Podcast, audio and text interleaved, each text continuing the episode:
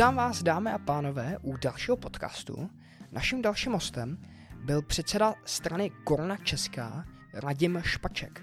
Probrali jsme řadu témat, například monarchii v České republice, jaké pravomoce bude mít král, jak odvolat krále, anebo jak do České republiky dostat monarchii. Probrali jsme řadu i nemonarchistických témat, například daně anebo Evropskou unii. Tak vám přeji hezký poslech. Dobrý den, dámy a pánové. Naším dalším hostem na Robin Studio je předseda strany Koruna Česká, monarchistická strana Čech, Moravy a Slezska, Radim Špaček. Vítám vás. Dobrý Děkuji, den. dobrý den. Jak se máte? Děkuji za optání, já to raději neskoumám. Eh, teďka budu citovat z webu koronačeská.cz. Ano. Na hrad patří král? Z jakých Samozřejmě, důvodů? přesně tak. Tak my to máme uvozeno letošním heslem Vraťme důstojnost do české politiky. Na hrad patří král, protože eh, vidíme v poslední době, že je veliká poptávka potom, aby česká politika začala být důstojnější, aby česká politika přestala být tak eh, strašně rozhádaná, tak strašlivým způsobem roztříštěná, hlavně rozdělená a antagonistická, jak opravdu je. A my víme z těch zemí, kde, monarchii, eh, kde monarchie fungují, což je v Evropské v Evropě asi deset eh, relevantních zemí, včetně Velké Británie, Španělska, Nizozemí, Dánska, Švédska, tak víme, že tam ten monarcha skutečně je e, symbolem, který ten národ sjednocuje a že vlastně, i když se hádají politicky mezi sebou e, levice, pravice, konzervativci, liberálové a tak dále, tak vždycky nakonec se, se když jde do tuhého, tak se cítí být e, sjednocení a cítí se být Eh, vlastně jako jednotní pod hmm. vedením toho, toho monarchy, který eh, jehož výhoda je samozřejmě i to, že tam je dědičně, že nemusí, že není volen, nemusí se ucházet eh, o hlasy svých voličů nebo volitelů a ani nemusí být omezen tím výhledem na konec svého volebního období, takže může věci jak si promýšlet s horizontem vlastně předání svému následníkovi, tak aby mu tu zemi předal v co nejlepším stavu, pokud možno lepším, než ji sám zdědil. Uh-huh. A z jakých důvodů je politika méně chaotická v monarchích versus republikách? No, uh, víte, nedávno, uh, nedávno, když jsme natáčeli nějaké podpůrné klipy pro korunu českou, tak operní pěvkyně paní Pecková to pomenovala tak jaksi při příznačně, ona řekla, ryba smrdí od hlavy. A ono to opravdu tak je, velmi záleží na tom, kdo v čele toho státu stojí. Protože z té, od té hlavy se ta nálada nebo ty mravy nebo ty si nějakým způsobem samozřejmě promítají do té společnosti. A jestliže v čele státu stojí člověk, který v přímém přenosu do rádia používá vulgární výrazy a opakuje a ještě, se, ještě je na to hrdý, tak to samozřejmě nějakým způsobem do toho národa zapůsobí a zasáhne. Mimochodem v tomto případě bylo strašlivě obtížné potom vysvětlit, vím, jak plakali kantoři, jak mají vysvětlovat dětem, že se, no, nemám, že se nemají používat vulgární slova, když je slyšeli uh, v rádiu od prezidenta. Takže tohle je jeden příklad, kdy eh, je jasně, kdy, je, kdy se jasně dokázat, jak ten, nebo doložit, jak ta hlava státu působí na ten národ, na tu společnost jako celek.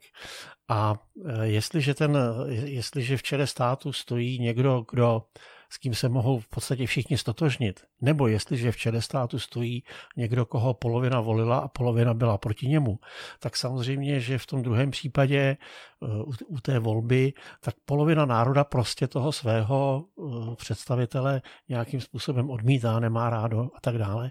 Takže už to samo o sobě samozřejmě vnáší jaksi velmi zásadní prvek rozdělení a eh, napětí do té společnosti.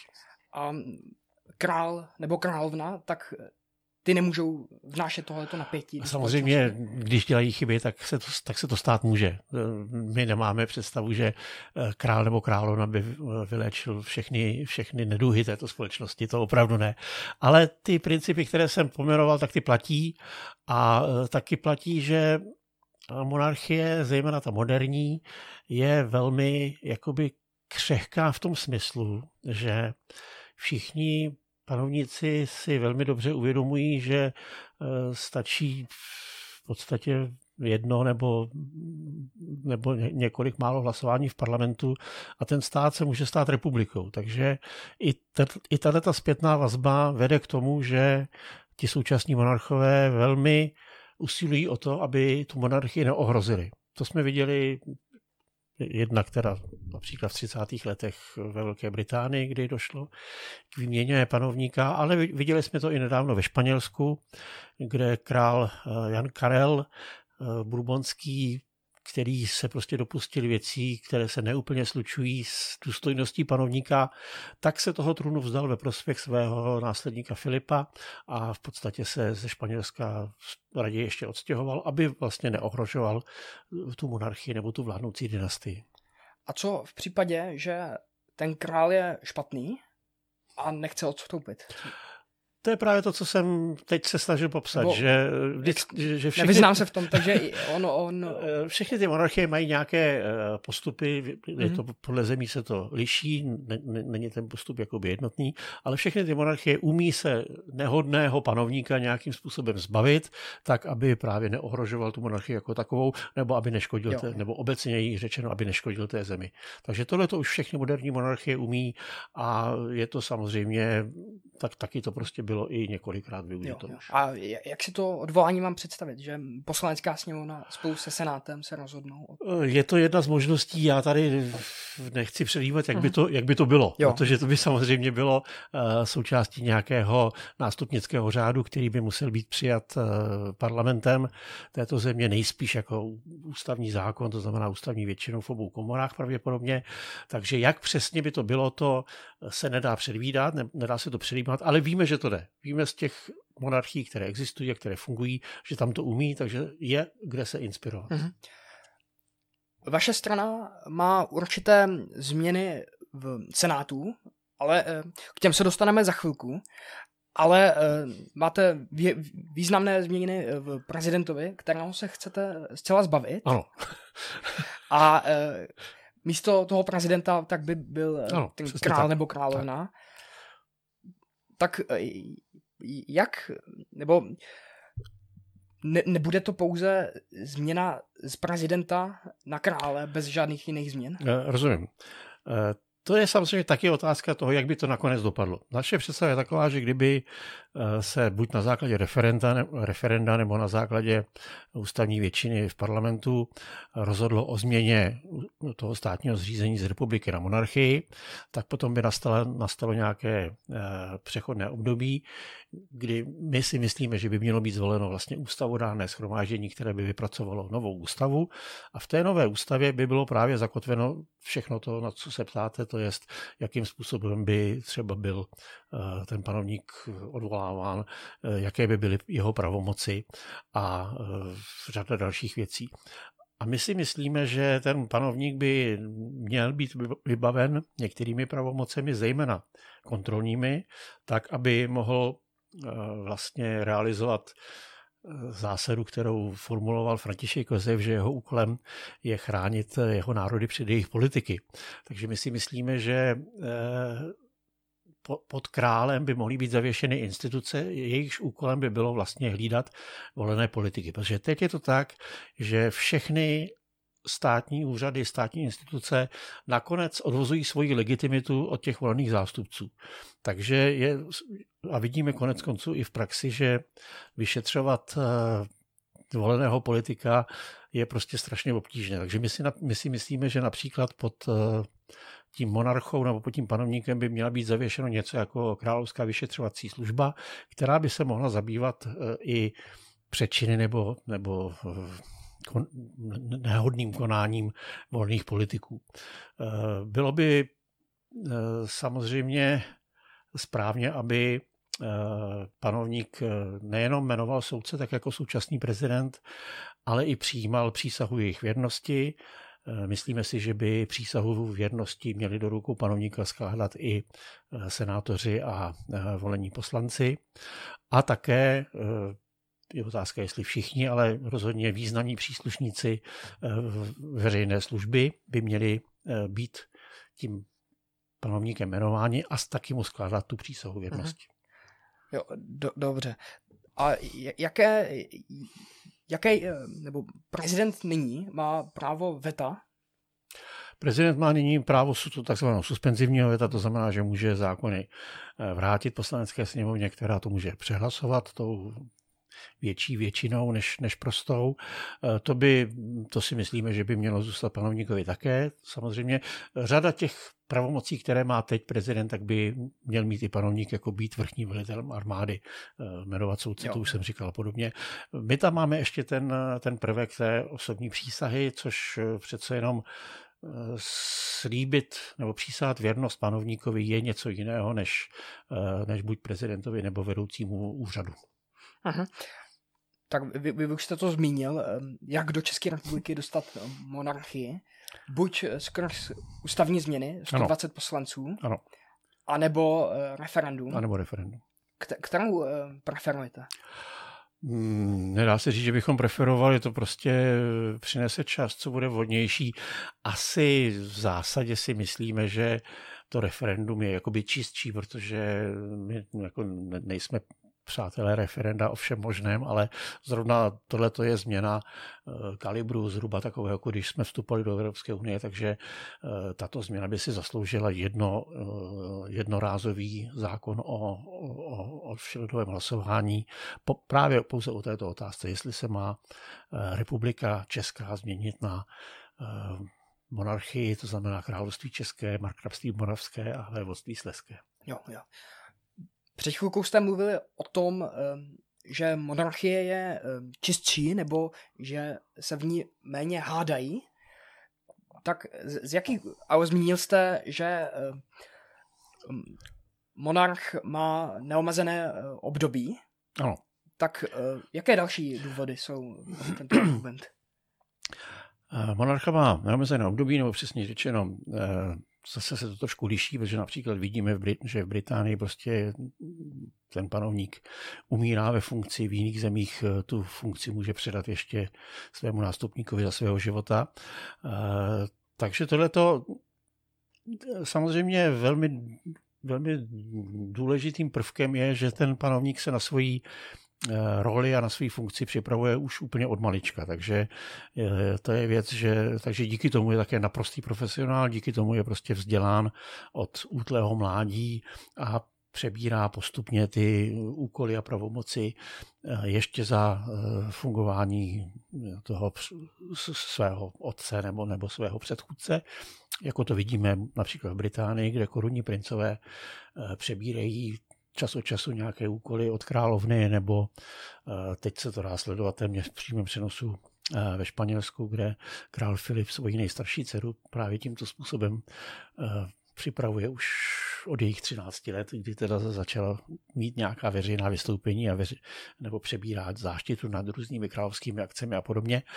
Takže tohle je rozhodně velmi důležitá a zásadní výhoda, že ten panovník prostě je profesionál, který to umí odmala.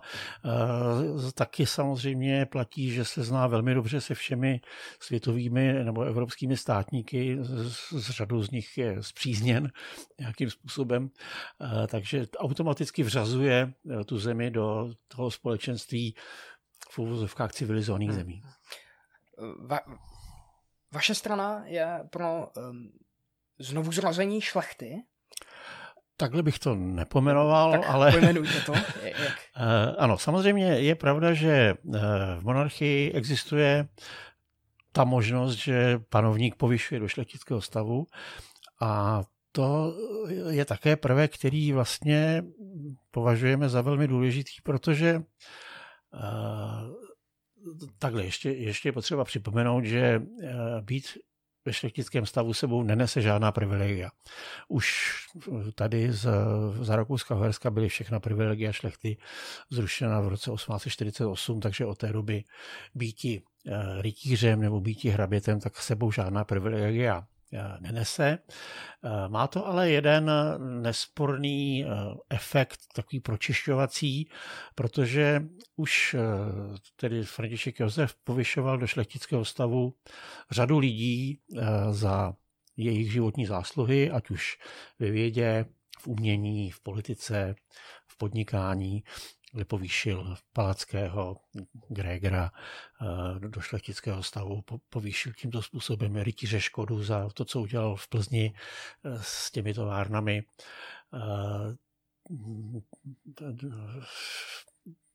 pana Dvořáka za jeho, za jeho působení v hudbě. Takže všichni, kdo něco dělají, o něco se snaží ve svém životě, ať už v politice, nebo, nebo v podnikání, nebo ve sportu, nebo v umění, tak mají jakousi naději, že za své zásluhy budou povýšení do šlechtického stavu. Ovšem samozřejmě za předpokladu, že, jejich, že se budou ve svém normálním občanském životě chovat tak, aby jak si nevyloučili tuto možnost. To znamená, že, se, že předpokladem pro tu nobilitaci je, že se chovají mravně, slušně a, a seriózně. Takže si myslím, jsme přesvědčeni, že v nějakém střednědobém výhledu vlastně by to, i tato možnost té nobilitace vedla k jakému si pročištění a skulturnění vztahů ve společnosti právě, pro, právě proto, že ti, kteří by si na to povýšení mohli myslet, tak aby se, ho, aby se o ně nepřipravili, tak by se také museli mravně chovat. Jo, dobře. Tak, takže šlechta bude, nebo by byla... Takže šlechta by byla, ano. Bez žádných, ale pravomocí. Samozřejmě, jako, ale to už, to už jako, ta privilegia byla opravdu odbouraná už před 150 lety, nebo před 160, jo, takže dobře. tam není co řešit. v rozhovoru v DVTV jste řekl, že po, prezident, po, po prezidentství Václava Havla měl, měla přijít monarchie. Já jsem to řekl trošku Nebo, jak, já jsem to taky, řekl tak, že po, po Václavu Havlovi by se mi bylo bývalo líbilo, kdybychom přešli k monarchii, jo. což se bohužel nestalo. Mhm. Já jsem eh, s radostí volil Václava Havla za prezidenta eh, v tom roce 90, 93, když Česká republika se stala samostatným útvarem. Myslím si, že, že Václav Havel byl opravdu jako skvělý prezident, zejména z toho hlediska, že vřadil tuhle zemi do, to, do té mezinárodní scény, do té mezinárodní mapy. A já jsem opravdu zažil evropské politiky, kteří mi říkali, že Slovákům vlastně zazlívají to, že se oddělili od tak skvělého člověka a politika, jako byl Václav Havel. Takže Václav Havel pro mezinárodní pověst této země udělal obrovský kus práce. Já si myslím, že spousta lidí se to tady pořád ještě neuvědomuje, protože nevidí jakoby za, za, za, za hra z toho svého rybníčka. Ale taky je pravda, že, že jsem se pokoušel v té sněmovně, když se, když se připravovala nová ústava, tak jsem se pokoušel navrhnout, abychom vůbec debatovali o tom, jestli se nevrátit hmm. eh, k osvědčené formě, to je k monarchii a eh, žádné, žádné velké pochopení jsem proto nenašel tehdy. Takže bohužel to se tehdy nepovedlo. Jo, jo, dobře. Otázka je, nebo v případě, že by byla zavedena monarchie v České republice, tak by odpadly eh, volby prezidenta. Ano ale náklady, které jsou spjatý například ve Velké Británii s monarchií, tak myslím, že tady mám eh, statistiku 69 eh, eh, milionů liber za rok 2020, tak to, to, to, to taky není málo peněz. No, to, to není málo peněz, ale tohle je vždycky potřeba vnímat v kontextu té země, ve které se pohybujeme. Takže eh, u nás eh, ty náklady na provoz současného prezidentského dvora se pohybují eh, ve vel, v řádu velikých stovek milionů korun každý rok. Mm-hmm. My jsme přesvědčeni, že panovnický dvůr by byl levnější, protože to, co předvádí současný prezident, je prostě vyhazování peněz na, na, své, na své kamarády a na, na své kampaně.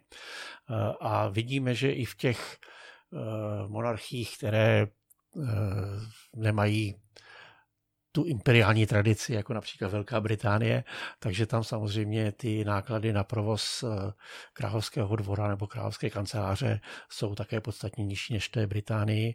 A já teď nemám sebou ty tabulky, hmm. které by to dokázaly, ale měřeno procentem nebo promil, promilem eh, z, ze státního rozpočtu nebo z hrubého domácího produktu, tak vychází, že ty náklady na monarchii jsou nižší než náklady na eh, ty prezidentské reprezentativní eh, kanceláře.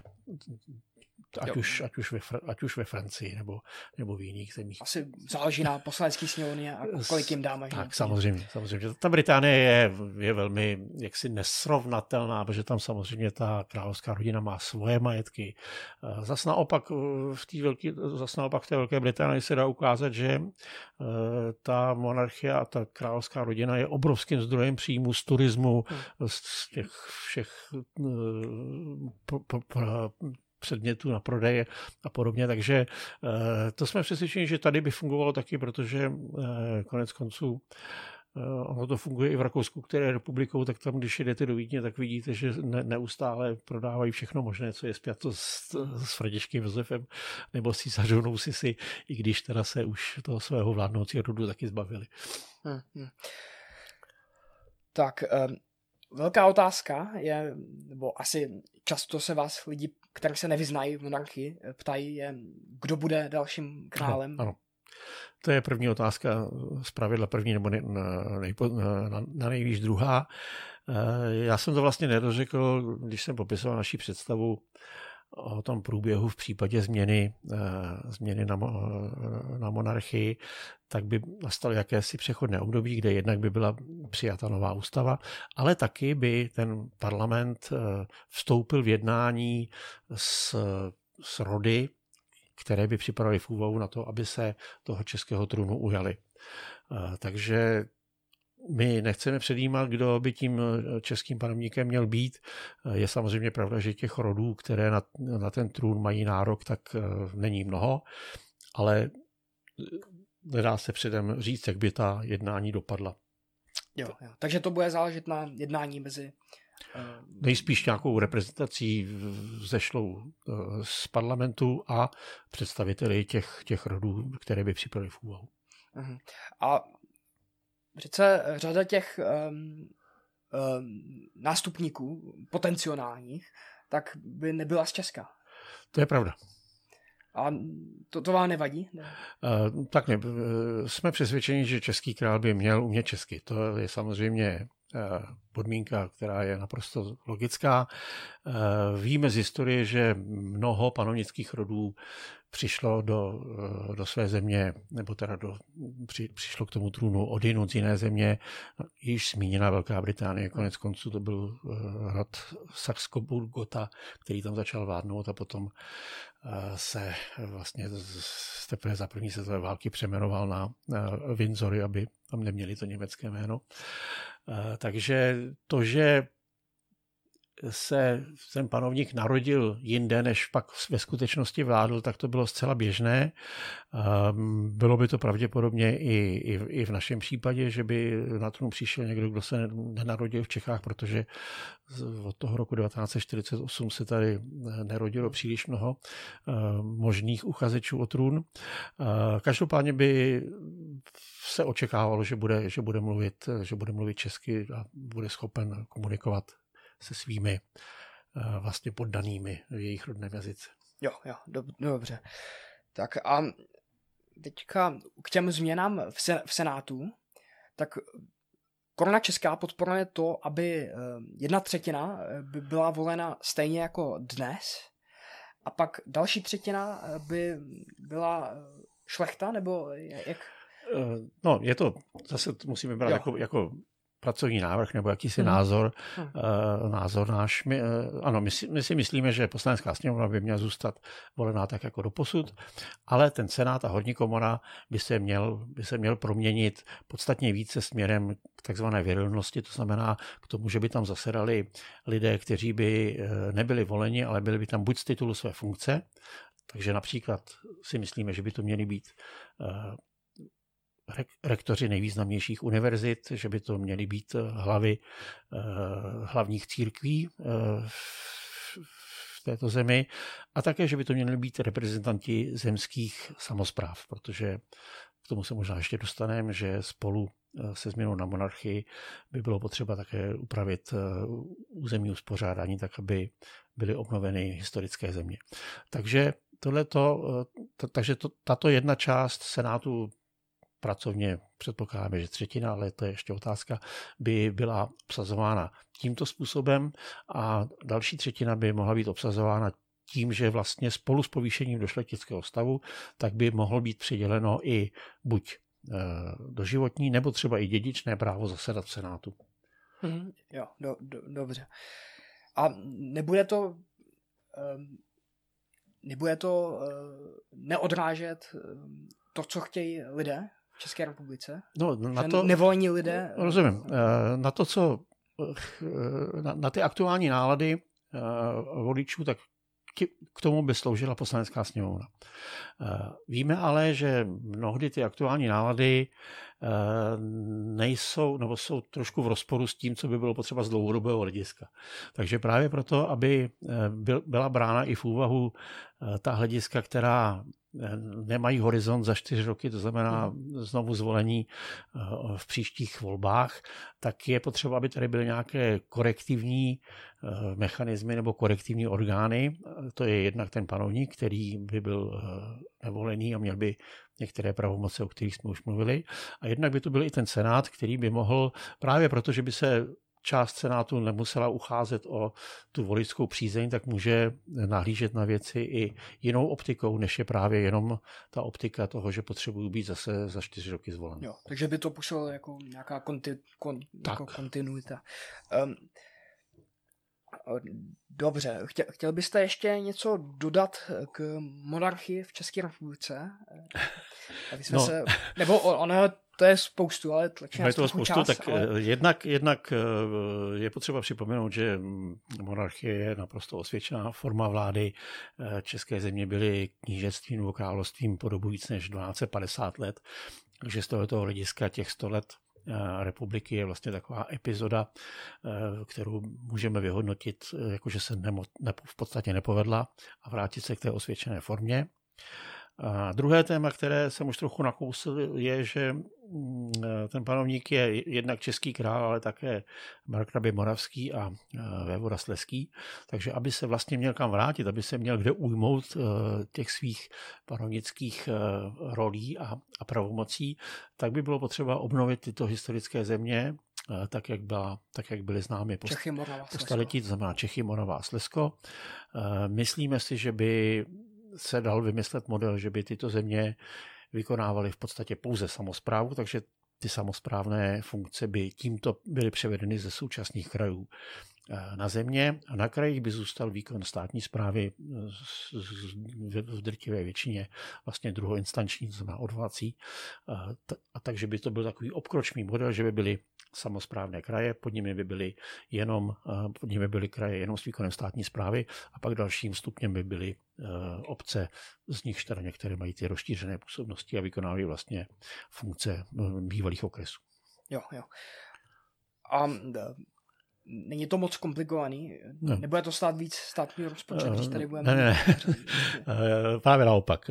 Komplikované to není, naopak si myslíme, že by se tím řada věcí zjednodušila a hlavně eh, se ukázalo, že v těch krajích prostě velmi často převažují eh, zájmy řekněme, velmi, velmi materiální a víme dobře, že eh, největší rozkrádačky a největší korupční eh, kauzy tak byly na těch krajích. Takže my si myslíme, že právě tím, že by se eh, že eh, kdyby se zrušil ten současný model, kdy kraje, krajský úřad je zároveň samozpráva a zároveň státní zpráva, eh, takže to, toto by naopak eh, posílilo kontrolní pravomoci navzájem mezi těmi různými úrovněmi a vedlo by to spíš úsporám, než, než k nějakým nárůstům rozpočtovým. Jo, jo, dobře. Um, mám tady um, přes, přeskáču k volebnímu systému trochu. Ano. Eh, teďka cituju zase z vašeho webu, základní přístup každého voliče by bylo možné testovat tak, že se spolu s hlasovacími lístky by volič obdržel bankovku v hodnotě 500 korun, kterou by následně odevzdal ve volební místnosti. Voličům, kteří by bankovku volební komisi nepředali, by, umožněno, by nebylo umožněno hlasovat. No. K, k čemu by to bylo dobré? No, eh, my tomu říkáme test občanské odpovědnosti. A eh, v podstatě by to, nebo cílem tohoto opatření by mělo být, aby eh, se voleb neúčastnili lidé, kteří dávají přednost vysloveně krátko, krátkodobým eh, materiálním cílům před nějakými cíly dlouhodobého rozvoje. Protože už samozřejmě ze samé podstaty současného modelu demokracie, kdy mají všichni stejné hlasovací právo, tak tam je pořád to veliké nebezpečí, že když ten, kdo je u vlády, tak začne uplácet ty voliče tím, že jim rozdává různé dárky, takže tím si samozřejmě získává i ty jejich hlasy, právě protože působí na ty prvky te, toho krátkodobého zisku. A my, my máme za to, že tento systém, který by Eh, kdy, kdy teda s volebními lístky by se rozdávala nějaká bankovka. Otázka její hodnoty je samozřejmě otázkou eh, do diskuse. Eh, tak ti lidé, kteří by takto upřednostnili svůj krátkodobý zisk, tak tím by byli vlastně tím by nemohli ovlivnit, ovlivnit výsledky voleb, protože lidé, kteří myslí jenom na ten, na, na ten úplně nej, nejprimitivnější zisk nejbližších minutách, tak je dobře, aby neovlivňovali, eh, aby se nepodíleli na, na rozhodování o dlouhodobém rozvoji. Jo, jo. Napadá mě, že, že by to mohlo pomoct, protože jeden hlas uh, reálně neznamená žádný peníze. Že? Jeden hlas pro toho konkrétního člověka. A těch 500 korun pro toho člověka něco znamená. Eh, možná 500 je moc. Ale... Samozřejmě je, je pravda, že výše té, eh, že hmm. čím, čím vyšší hodnota té bankovky, tak tím větší pokušení, takže by se dalo začít na 100 koruně nebo 200 koruně. To je samozřejmě už pak otázka parametrů toho, toho systému. Napadá mě ale, že to, tyhle ty peníze budou platit zbytek daňových poplatníků. To ano, to je pravda, ale to, je, to, to platí eh, tak jako tak, prostě volby jsou drahá záležitost, to tak je. Uh, takže tímto by se prodražili jenom v podstatě o něco málo a je otázka, kolik lidí by vlastně využilo uh, tohoto pokušení hmm. a kolik by mu odolalo. Jasně. Ale zároveň by zase těch stran, které by pouze rozdávalo, by bylo asi méně v poslanecké sněmovně. Dalo by, se, dalo by se to očekávat. Jo, dobře. Tak Koruna Česká, eh, vy jste konzervativní strana? Ehm, víte co, to, to, jestli je někdo konzervativní nebo liberální, tak to by měli hodnotit politologové mm-hmm. podle programu a podle skutečného chování té strany. Takže my, když se někdo ptá, kam my sami sebe zařazujeme, tak říkáme, že jsme konzervativci, ale samozřejmě, že není na nás, abychom to mhm. hodnotili. A pravicová nebo levicová? Tak konzervativci zpravidla bývají řazení do pravé části spektra. Ale jsou, jsou i takový, které jsou eh, levicoví, socialisté nebo konzervativci. Ale to, to je eh, teďka jedno. A, takže daně, eh, jaký má být daňový systém v České republice? Mají být no. nízké daně nebo jak, jaké... Jak... To je strašně teď momentálně aktuální a velmi citlivé téma, protože vidíme, že ta současná vláda s výmluvou na pandemii covidu tak úplně rozvrátila ty veřejné finance. Teď přicházejí s návrhem rozpočtu s 340 miliard eh, vysokou, vysokým schodkem. Eh, bohužel je pravda, že eh, zároveň došlo ještě ke, ještě ke snížení daní s pomocí zejména ODS, aniž by to bylo doprovázeno nějakými škrty ve výdajích, takže snižovat daně a nesnižovat výdaje je prostě naprostá nezodpovědnost. Tvrzení, že to museli udělat, protože to mají v programu, absolutně neobstojí, protože samozřejmě to měli podmínit tím, že bude příslušná část výdajů také nějakým způsobem eh, redukována. Takže v tuto chvíli mluvit o snižování daní asi není úplně na místě, protože bude nejprve potřeba dát pořádku ty rozvrácené veřejné finance a v této situaci uh, snižovat daně je, obáváme se, že proto není prostor. Takže první, co bude potřeba udělat, je samozřejmě zmrazit uh, na krátkou dobu státní výdaje, okamžitě udělat bleskovou uh, kontrolu nebo bleskový audit, kde se dá nějakým způsobem eh, na těch výdajích ušetřit a potom začít opravdu zase budovat eh, znovu hmm. ten systém, nebo teda ne budovat znovu, ale nějakým způsobem ten systém dát do pořádku. My jsme přesvědčeni, že tam, kde je veliký prostor pro úpravu v daňové oblasti, tak je zdanění vlastně investičních fondů, zejména specializovaných investičních fondů, protože to vidíme i i z těch zemí, které shodou, spíš shodou okolností jsou také monarchie, jako je Lucembursko, Nizozemí, tak tam ty investiční fondy působí velmi dobře, investují do věcí, do kterých stát nemá dost peněz, aby investoval takže když se jim nastaví vhodné prostředí, tak aby se nebáli toho, že eh, budou nějakým způsobem znárodněny nebo že se jim změní pravidla v průběhu hry, tak tenhle ten prvek může velmi pomoci stabilizaci hospodářství nebo přesně řešeno rozvoji i v oblastech, kde ten stát by to sám nedokázal. Jo, do, dobře. A jaký máte názor na EET? No, EET považujeme v podstatě za neštěstí, eh, zejména teda jeho zavádění, protože prostě to byla obrovská zátěž, zejména pro, pro ty malé podnikatele, pro ty živnostníky.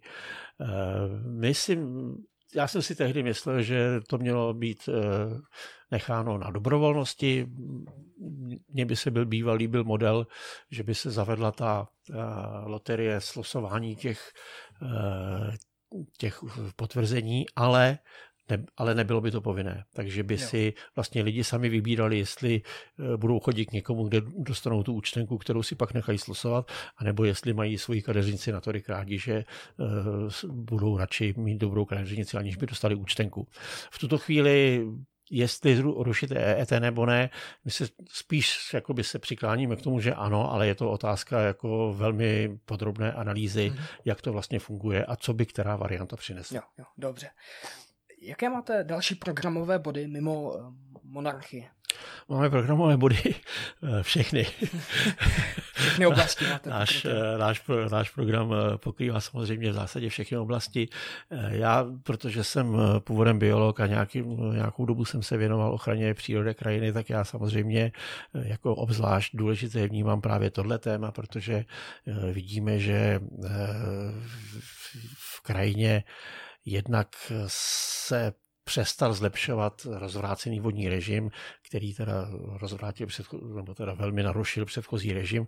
Potom v 90. letech nastaly nějaké pokusy o jeho, o jeho revitalizaci, ale ty už teď zase jsou obětovány zájmům zemědělského velkopodnikání. Takže tohle je oblast, ve které jsem si absolutně jist, že by bylo potřeba spoustu věcí napravit protože sice letos krásně prší a zaplať mámu za to a ty eh, podzemní rezervoáry se už téměř začaly eh, naplňovat, ale to nebude trvat věčně a příští rok už zase může být sucho a my potřebujeme, aby všechna voda, která tady spadla, aby se v té krajině zdržela co nejdéle a neodtékala hmm. fofrem pryč někam, někam za hranice.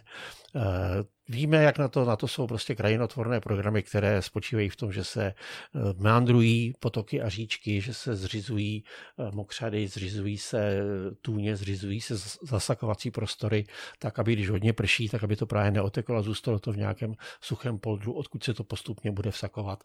Velmi zásadní Eh, věc je změna lesního, lesního hospodářství, která už trošku nastala, nějakým způsobem se to posouvá v zásadě dobrým směrem, ale každopádně tam ještě pořád veliký prostor pro zlepšení a jsme přesvědčeni o tom, že státní lesy, což je zhruba třetina rozlohy, tak ty prostě nemusí být vedeny ziskem. Ve státních lesích to hospodaření má být eh, cíleno hlavně na zlepšení druhové a věkové skladby a ne na maximalizaci zisku. A ještě zásadní, ještě velmi důležitá, velmi důležitý prvek je, že se nám ztrácí spousta druhů z přírody, odborně se tomu říká pokles biodiverzity a každý v podstatě potvrdí, že když před deseti lety jel večer autem někam, tak měl eh, úplně plné přední sklo od hmyzu a letos už tam má jenom pár kousků, takže těch, eh, těch eh, hmyzích druhů nám strašlivým způsobem ubývá, což samozřejmě ovlivňuje i ptáky, hmyzož, hmyzožravce a další návazné druhy.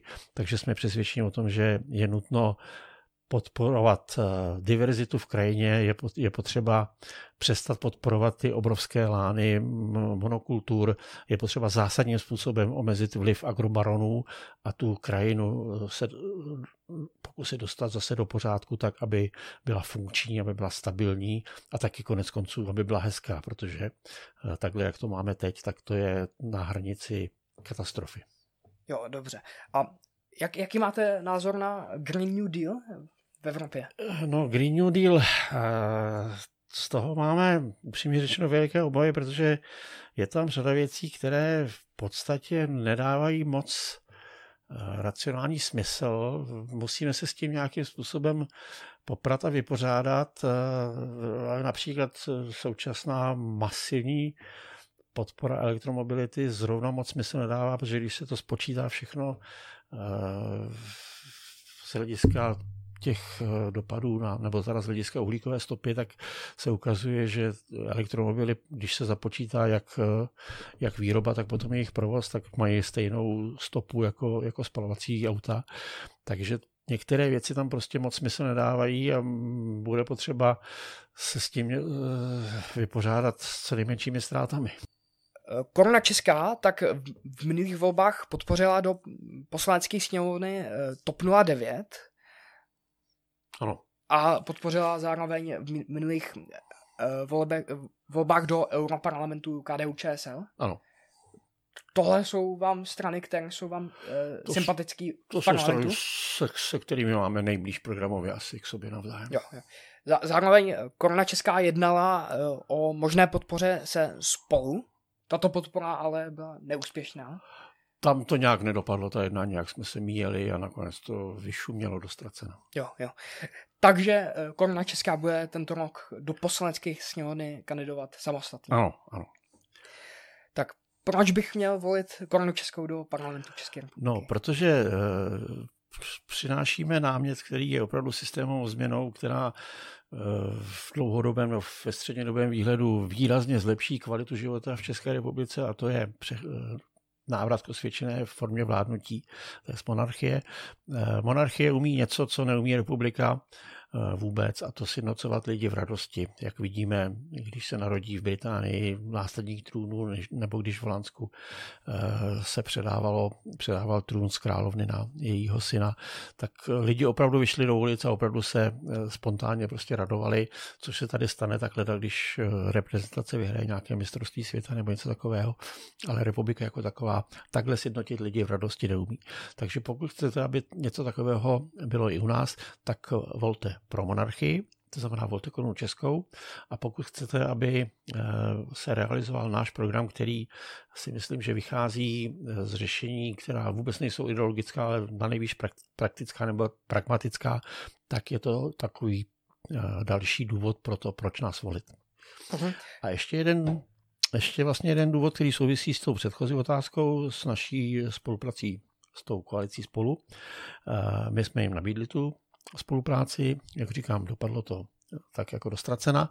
A nakonec vlastně se ukazuje, že to je dobře, protože tu koalici spolu spoustu lidí uh, tvrdí, že ji nemůže volit, protože někomu vadí ODS, někomu vadí Topka, někomu vadí KDU, takže uh, je spousta lidí, kteří tvrdí, že nemají v tuto chvíli koho volit. Uh, a pro ty jsme tady my, tak pokud nemáte koho volit, tak tady je Korona Česká, která bude za vaše hlasy obzvlášť věčná a samozřejmě tím podpoříte i velmi správnou věc. Dobře, bohužel tady je pětiprocentní klauzule do poslanecké sněmovny. Ty se chcete zbavit? Ne, ne, ne, my si ji nechceme zbavit. My, se, my chceme, aby přestala být zdvojená. Protože teď je zdvojená v tom smyslu, že jedna, která strana musí dostat 5%, aby se dostala do poslanecké sněmovny, a pak je ještě zdvojená tou psychologickou bariérou, kdy eh, lidi se bojí volit stranu, která u které hrozí, že by tu pětiprocentní hranici nemusela překročit. Mm. Takže to je takový jako zesilovací prvek uh, té, té klauzule. Jak, jak se chcete zbavit? A my bychom rádi odstranili právě tu psychologickou bariéru, což by šlo udělat například tak, že by každý volič dostal v podstatě dva hlasy. Jeden, pracovně tomu říkáme hlas srdce a hlas rozumu, to znamená, že tím svým prvním hlasem ten první hlas by dal straně, kterou opravdu chce, a ten druhý hlas, by mohl, nemusel, ne, nebylo by to povinné, ale mohl by ho dát jiné straně, která by ho dostala v případě, že ta jeho první strana by nepřekročila tu pětiprocentní hranici.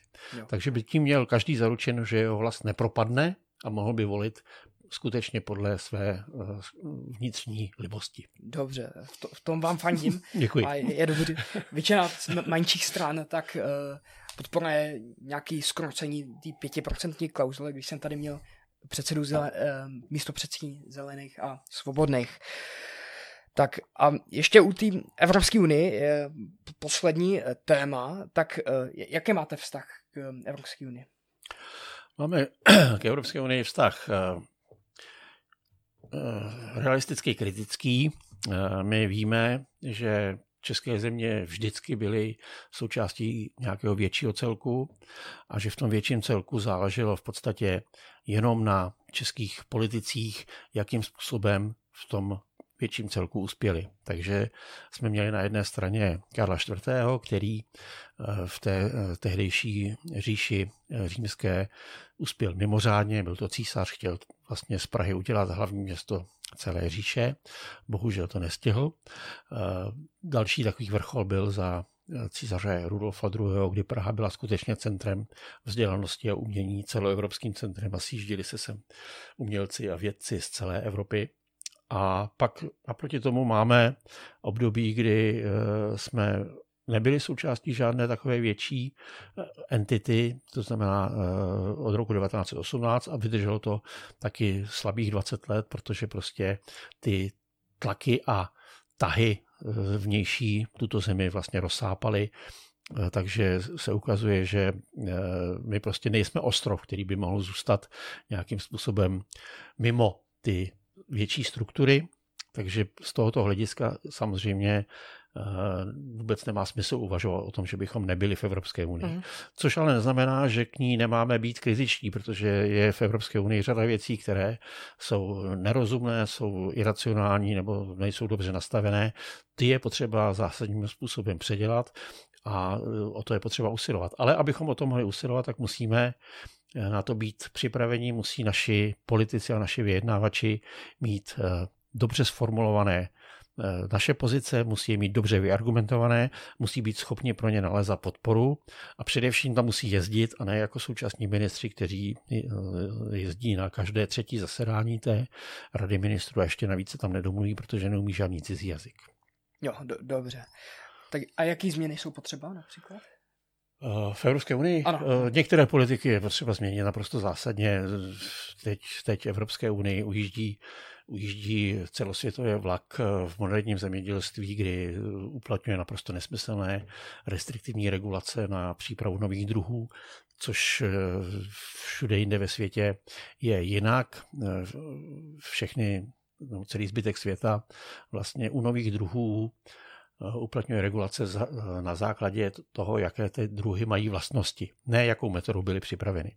Když to Evropská unie uplatňuje eh, regulaci na základě toho, jakou metodou jsou ty nové odrůdy připravovány a to prostě vede k tomu, že tady tady strašlivým způsobem zaostává to šlechtitelství nových, nových odrůd, které můžou být, můžou být velmi přínosné pro životní prostředí, můžou být odolnější mm. proti různým hrozbám a tak dále a tak dále. Tak to je, to je jedna oblast, kde eh, Evropská unie se chová naprosto iracionálně. Eh, ten New Green Deal, který jste zmiňoval, obsahuje taky celou řadu velmi iracionálních prvků, které si myslíme, že by bylo potřeba trošičku přivést na eh, nějaké rozumnější koleje. Takže samozřejmě je tam spousta věcí, které lze zlepšovat nebo proti kterým se lze nějakým způsobem vymezit, ale to neznamená, že by mělo jakýkoliv smysl uvažovat o vystupování z Unie. Jo, dobře. Už ještě poslední věc. Jak jste se k um, koroně český a monarchii dostal? Tak nějak postupně. No já jsem eh, po převratu v roce 89, tak jsem postupně v těch začátku 90. let propadl ze světa vědy do světa politiky, takže jsem za občanské fórum byl v nějakém zastupitelstvu na Praze 6, pak za občanskou demokratickou alianci ve sněmovně. Tam jsem eh, se právě snažil trošku vůbec otevřít debatu o eh, státní formě, když se připravila nová ústava, bohužel zcela neúspěšně. Potom, když ODA skončila v roce 97 nebo 98, tak jsem nějakou dobu si dal pauzu a asi po deseti letech mě oslovilo eh, aktivity Koruny České, takže jsem vstoupil do Koruny České a vlastně před třemi lety jsem eh, na generálním sněmu byl zvolen jo. Eh, do čela. Dobře, a kdy jste začal být monarchistou? V jakém období života? No, já vlastně nevím, no tak někdy kolem toho převratu, kdy jsem si uvědomil, že vlastně mhm. republika mm-hmm. není jediná forma, kterou, eh, kterou může stát nabít, tak eh, asi, asi tak někdy. Jo, jo. Ale není, není to moc eh, populární směr v Česku, tak jako, co, co vás no, inspirovalo? No, já si, tím, já, já si tím nejsem jistý. My jsme si, eh, my, jsme, my jsme nechali zadat nějaký průzkum veřejného mínění, který říká, že je asi 12% lidí, kteří by si přáli, vysloveně přáli monarchii. Mezi mladými lidmi v 18 do 24 je tento podíl dokonce 18%. Což není zanedbatelné, to prostě nejsou promile. Zároveň platí, že když jsou jednou za uherský rok vystavené korunovační klonoty, tak lidi jsou schopni je tam stát prostě hodiny, pět, šest hodin fronty na to, aby zhlédli tenhle ten eh, vrcholný symbol České, Českého království. Eh, takže to si myslím, že taky o něčem vypovídá, že tady vlastně jako je u spousty lidí touha po nějaké vznešenosti, po, po něčem, co nás přesahuje, po něčem, co je jakoby symboli, symbolem tohoto státu.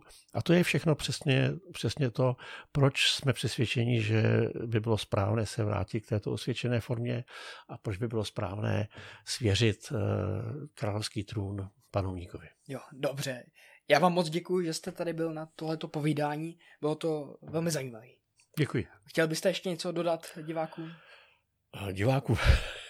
uh, no já myslím, že jsme snad probrali všechno, co se dalo. Věřím, že kdo nás poslouchá, takže se nad tím alespoň zamyslí a věřím, že ti, kteří eh, mají pocit, že nemají koho volit, tak eh, teď už mají a mohou volit číslo 16 korunu českou za pět neděl nebo za jak dlouho ty volby budou.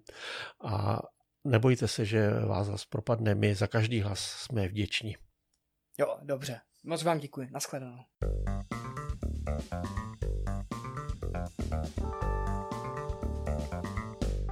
Tak to je vše z dnešního podcastu. Doufám, že jste měli příjemný poslech a můžete dát vědět, jak se vám tato epizoda líbila na sociálních sítích Robin Studio, kde jsme na Facebooku, Instagramu anebo Twitteru. Uslyšíme se u dalšího podcastu. Mějte se.